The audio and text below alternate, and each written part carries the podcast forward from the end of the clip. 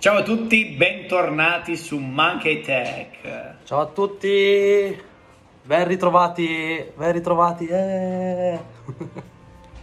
È da un po' che non ci facciamo sentire, eh Fabri? Sì. Non per causa mia, diciamocelo. No, mea- faccio mea culpa, scusate tutti per la lunga assenza.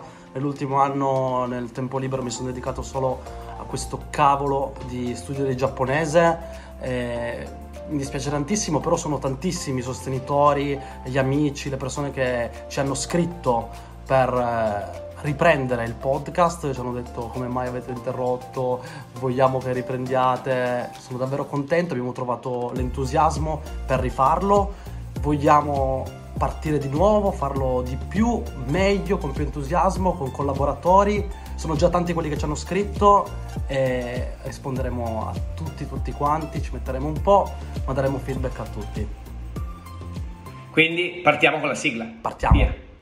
Ciao, benvenuti in Monkey Tech, il podcast settimanale in cui selezioniamo per voi notizie su startup, finanza e tecnologia, parole semplici e ragionamenti da privati ad alta voce per capire cosa sta succedendo nel mondo.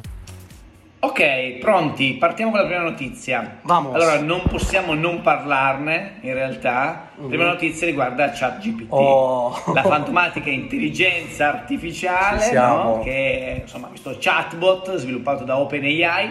OpenAI, tra l'altro, è una startup fondata nel 2015, tra gli altri anche da Elon Musk, in cui Microsoft mise un miliardo all'epoca, eh, e che adesso ha rilasciato in beta questo prodotto che si chiama ChatGPT 3, che è un chatbot, tutti ci possono entrare e provarlo, quindi anzi ve lo consiglio per chi ci ascolta e non l'ha mai provato, chat.openai.com e quello che potete fare è sostanzialmente chiedergli eh, qualunque cosa, quindi Ma qualunque. eh, potete chiedergli un fatto specifico, potete chiedergli di produrvi un tema eh, su Carlo Magno in tot battute, potete chiedergli di scrivervi una mail di lavoro, potete chiedergli di scrivere del codice, dite ah, mi scrivi in Python un codice che mi fa questa cosa e lui lo fa e funziona sia in italiano sia in inglese sia in altre lingue. Madonna, Gio, Quindi, Gio, se insomma- lo avessi saputo tutte le ore che ho speso su Stack Overflow, tutte quelle ore, mamma mia. Eh sì, eh sì, perché se tu adesso non sai come fare l'import di un Excel in Python, scrivi ChatGPT, mi fai, mi scrivi un pezzo di codice in cui mi mostri come si importa l'Excel su Python e lui te lo mostra e funziona.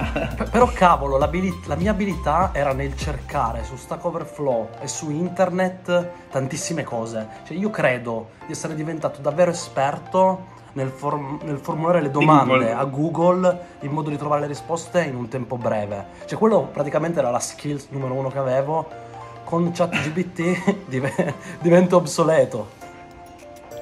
E infatti Google ha estremamente paura perché Microsoft ha investito il primo miliardo nel 2015, ma ora mette sul piatto altri 10 miliardi per arrivare al 49% di controllo della società e cercare di eh, utilizzare questa tecnologia per migliorare il suo motore di ricerca, il famoso Bing, poco utilizzato, ma che con questo strumento potrebbe diventare Cavolo. veramente la svolta, no? Ma, ma tu chat... E poi non solo, ChatGPT verrà reso, verrà reso disponibile anche su Azure, che è la suite cloud di, di Microsoft, per le, le aziende che volessero utilizzare questo motore per ad esempio creare il proprio di chatbot, no? quindi personalizzandolo un pochino eh, per, i propri, per i propri scopi. Quindi se capisco bene questo diciamo è il modello di business che ci potrebbe essere dietro, eh, diciamo assieme a Microsoft, ma ti volevo chiedere, tu effettivamente l'hai provato, cioè in questi giorni hai...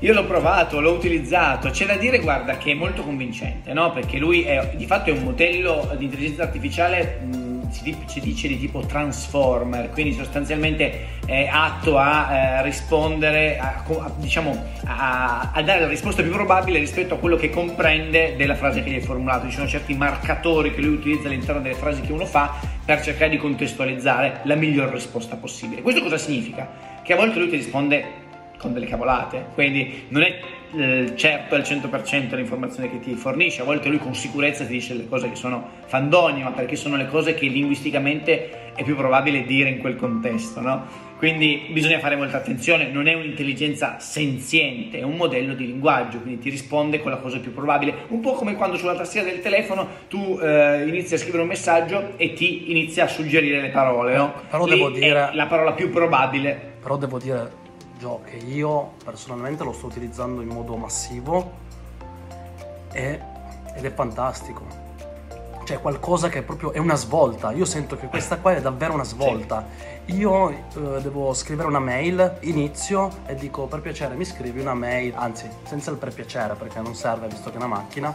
Quindi mi scrivi una mail con questo, questo e questo e questo, che sia formale, eh, stop, e inizia mi butta giù un'ossatura, diciamo lo scheletro della mail, che solitamente magari ci metto 10-15 minuti a scriverla, e non è banale, c'è qualcosa di fenomenale secondo me. Mi, mi, toglie un sacco di tempo su delle cose che effettivamente sono abbastanza stupide e che tutti i giorni faccio.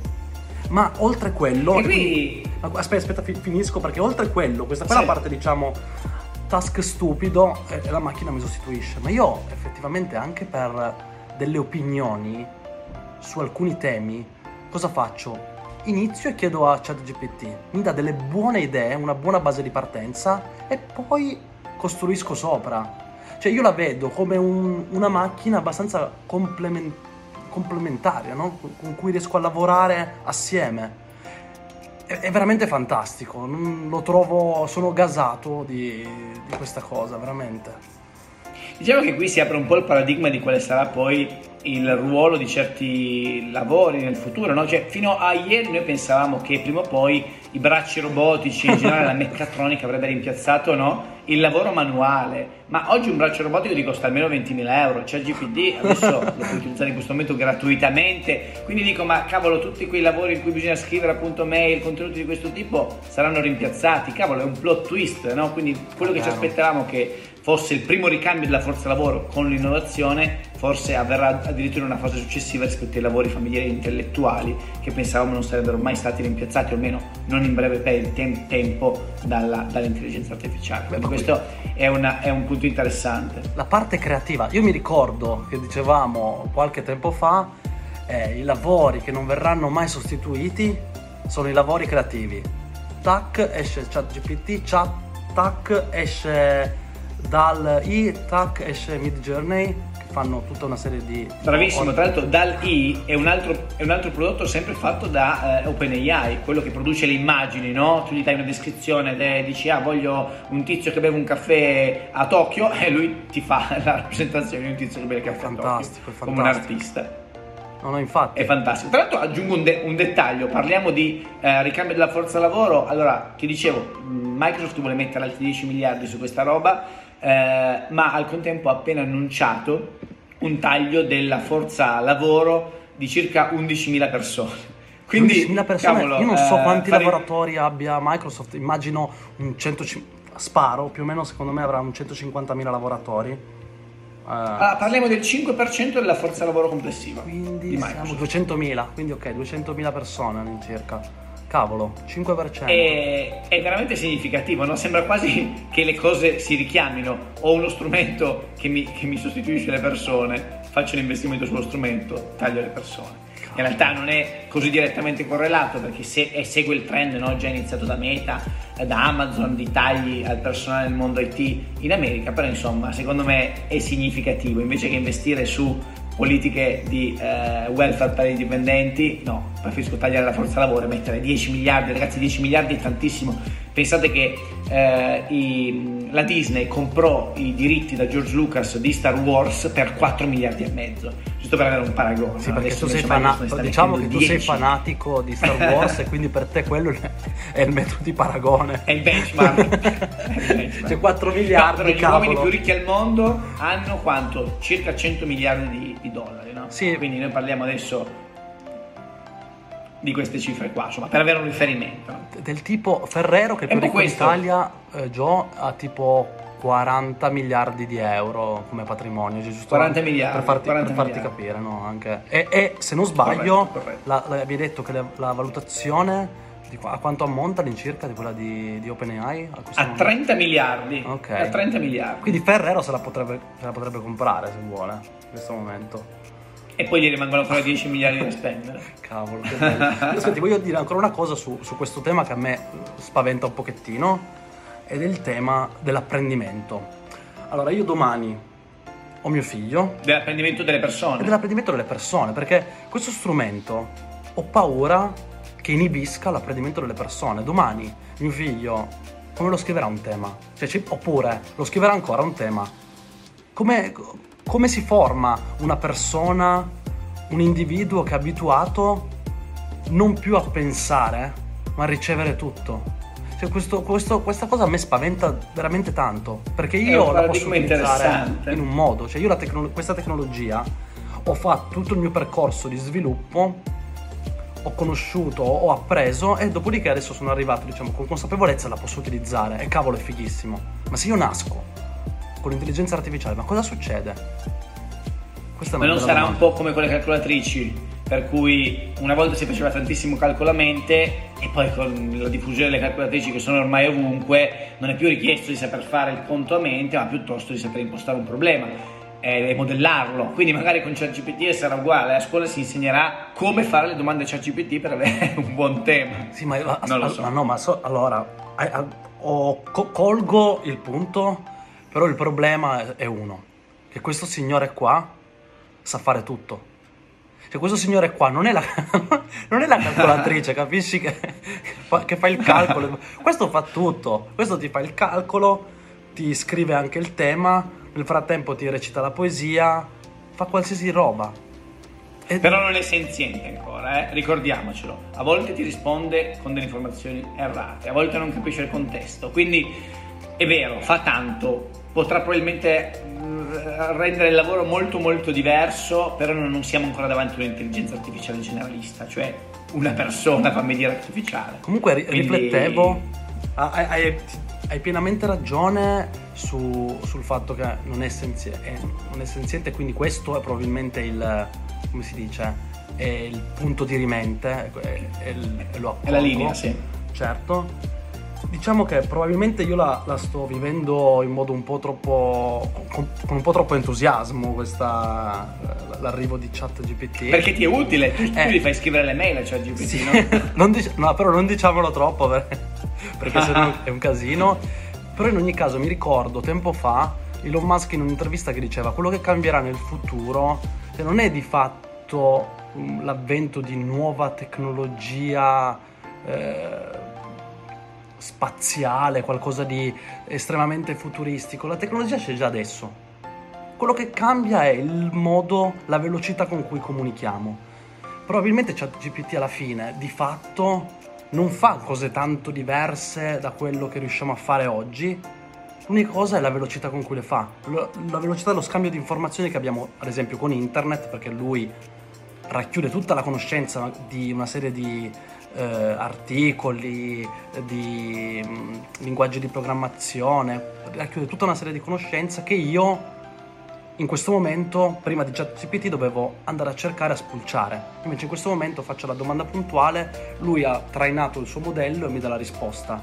Quindi cambia questa velocità. Sì, e questo è molto interessante, no? il modo in cui hanno selezionato le informazioni da dargli in pasto, quindi gli hanno dato tutto Wikipedia, tutto GitHub, no? dove ci sono i codici del, del, dei programmi open source e quindi è il modo in cui l'hanno addestrato non è banale perché la tecnologia alla base di ChatGPT in realtà è ultra nota, no? Eh, però il modo in cui l'hanno addestrato su una base di conoscenza molto grossa, so che hanno utilizzato i server eh, di Microsoft su Azure per fare questo addestramento, non è, non è banale, questa è veramente la, la parte interessante. Beh, sicuramente è un tema che seguiremo comunque. Anche interessante molto certo. dal punto di vista etico e quindi non, non mancheremo di portare degli aggiornamenti. Ovvio. Io direi facciamo un piccolo break e andiamo sulla seconda notizia. Vamos. Ok, allora partiamo con la seconda notizia. Uh, vorrei parlare di, un, di finanza, in particolare di inflazione. Allora, siccome ieri sono stato ad un evento di Banca d'Italia dove abbiamo presentato qui a Tokyo eh, lo scenario, proprio lo scenario Italia, se vuoi poi ti racconto di più sulla fattispecie di questo evento, volevo approfittare per parlarti di inflazione, tema super super hot. Come sapete l'inflazione in Italia e in eh, US è iniziata a schizzare a partire da, dall'aprile 2021 eh, in seguito alla guerra sostanzialmente tra Ucraina e Russia. E è arrivata a circa un più 10% nel mese di ottobre del 2022.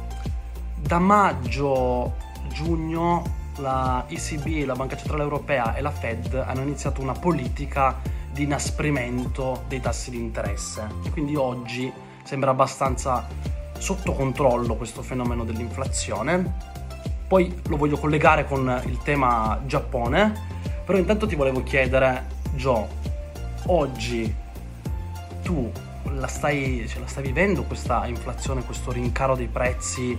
Lo noti? Cioè proprio visibile? Beh sì, sì, sì, il rincaro, il rincaro c'è, ti faccio un esempio, il biglietto della metro a Milano per dire ora costa 2,20 euro e prima di, della, l'anno scorso costava 2 euro, quindi un 10% di incremento Cavolo. secco. Quindi sì, si sente, questo è un esempio, ce ne sono, ce ne sono svariati. Eh, diciamo che ovviamente eh, c'è un tema io che qua tengo a sottolineare. Mentre io capisco la reazione della Fed, no? quindi l'idea qual è? Eh, ho un eccesso di liquidità sul mercato che deriva anche dal post ancora crisi Lehman 2008 e poi 2012 per cui sostanzialmente per far riprendere l'economia è stato dato denaro a basso costo quindi a tassi bassi e avere tanto denaro in giro insomma far riprendere no, l'economia Certo. Eh, tutto questo denaro alla lunga cosa, cosa, fa? Fa aumentare i prezzi perché se la gente ha denaro da spendere, i prodotti sono finiti, vuol dire che non ci sono prodotti per tutti e quindi i prezzi dei prodotti si alzano. Quindi la, il discorso americano lo capisco, eccesso di domanda, alzo i tassi, riduco un po' il denaro dal mercato e quindi questo mi abbassa un po' la spinta inflazionistica. Però nel contesto europeo io sono un po' scettico perché noi abbiamo avuto un aumento dei prezzi che non è tanto stato guidato dal, dall'aumento della domanda, ma piuttosto dall'aumento eh, del costo delle materie prime. Eh, la crisi in Ucraina, la, la guerra in Ucraina, il, il discorso del gas dalla Russia. Quindi io mi chiedo se la strategia della BCE di aumentare i tassi con questo ritmo e in questo momento sia insomma eh, efficace. Qualche risultato l'ha già dato, si parla che insomma, la, il tasso di crescita dell'inflazione si è ridotto, eh, quindi si sia un po' stabilizzato il tasso inflattivo. Eh, certo è che questa misura è stata adottata anche tanto per cercare di mantenere non troppo spaiato il cambio euro-dollaro, perché se io riduco dollari dal mercato vuol dire che rafforzo il valore del dollaro, come succede con i francobolli, meno francobolli più valgono e quindi eh, l'euro per non essere del tutto svalutato anch'esso ha dovuto ridurre le quantità di disponibilità. Due osservazioni Due osservazioni intanto, che quando l'euro si deprezza su un paese come il nostro, l'Italia, che ha una bilancia commerciale positiva, cioè esporta più di quello che importa, in realtà questo è un fenomeno molto positivo, perché ci rende molto più appetibili. Quindi, e invece per economie diverse che importano di più, eh, è meglio avere un euro forte che possono comprare dovunque a basso prezzo. Questo è, è, un tema. Poi quello che dicevi te, sì, sono assolutamente d'accordo sul fatto che in realtà questa inflazione non è dovuta a, a una crescita economica in questo caso, ma è, è proprio un aumento dei prezzi dovuto a un fenomeno geopolitico in un'altra parte del mondo che influisce sul costo del ricaro energetico che si è propagato. E questo è un tema perché poi loro, la, quello che stanno mettendo in atto, questa politica frena di fatto l'economia. Quindi da una parte abbiamo i prezzi che si sono alzati, l'economia che non è salita per nulla e in più andiamo a, cerca- a, a mettere un dei, un ulteriore freno all'economia. Dove ci porterà non lo sappiamo, l'importante è che l'inflazione Nella stagflazione forse, cioè non lo inflazione so. senza crescita. Eh, bravo. Bravo, ma da eh... capire. Diciamo che questi, questi, sono spunti interessanti per un articolo che ho trovato che ti porterò nel prossimo episodio, nella parte 2 di questa puntata. Eh, molto, molto un articolo che tratta proprio questi temi, quindi per chi ci ascolta mi raccomando seguiteci nella prossima puntata, eh, riascoltate questa perché questi temi sono fondamentali e eh, seguiteci ovviamente su tutti i nostri canali. Grazie per averci ascoltato. Se avete domande o suggerimenti sulle news da approfondire per la prossima puntata, scriveteci su Instagram. Ci vediamo la prossima settimana. Fino ad allora, continuate ad informarvi e a provare a scoprire il mondo.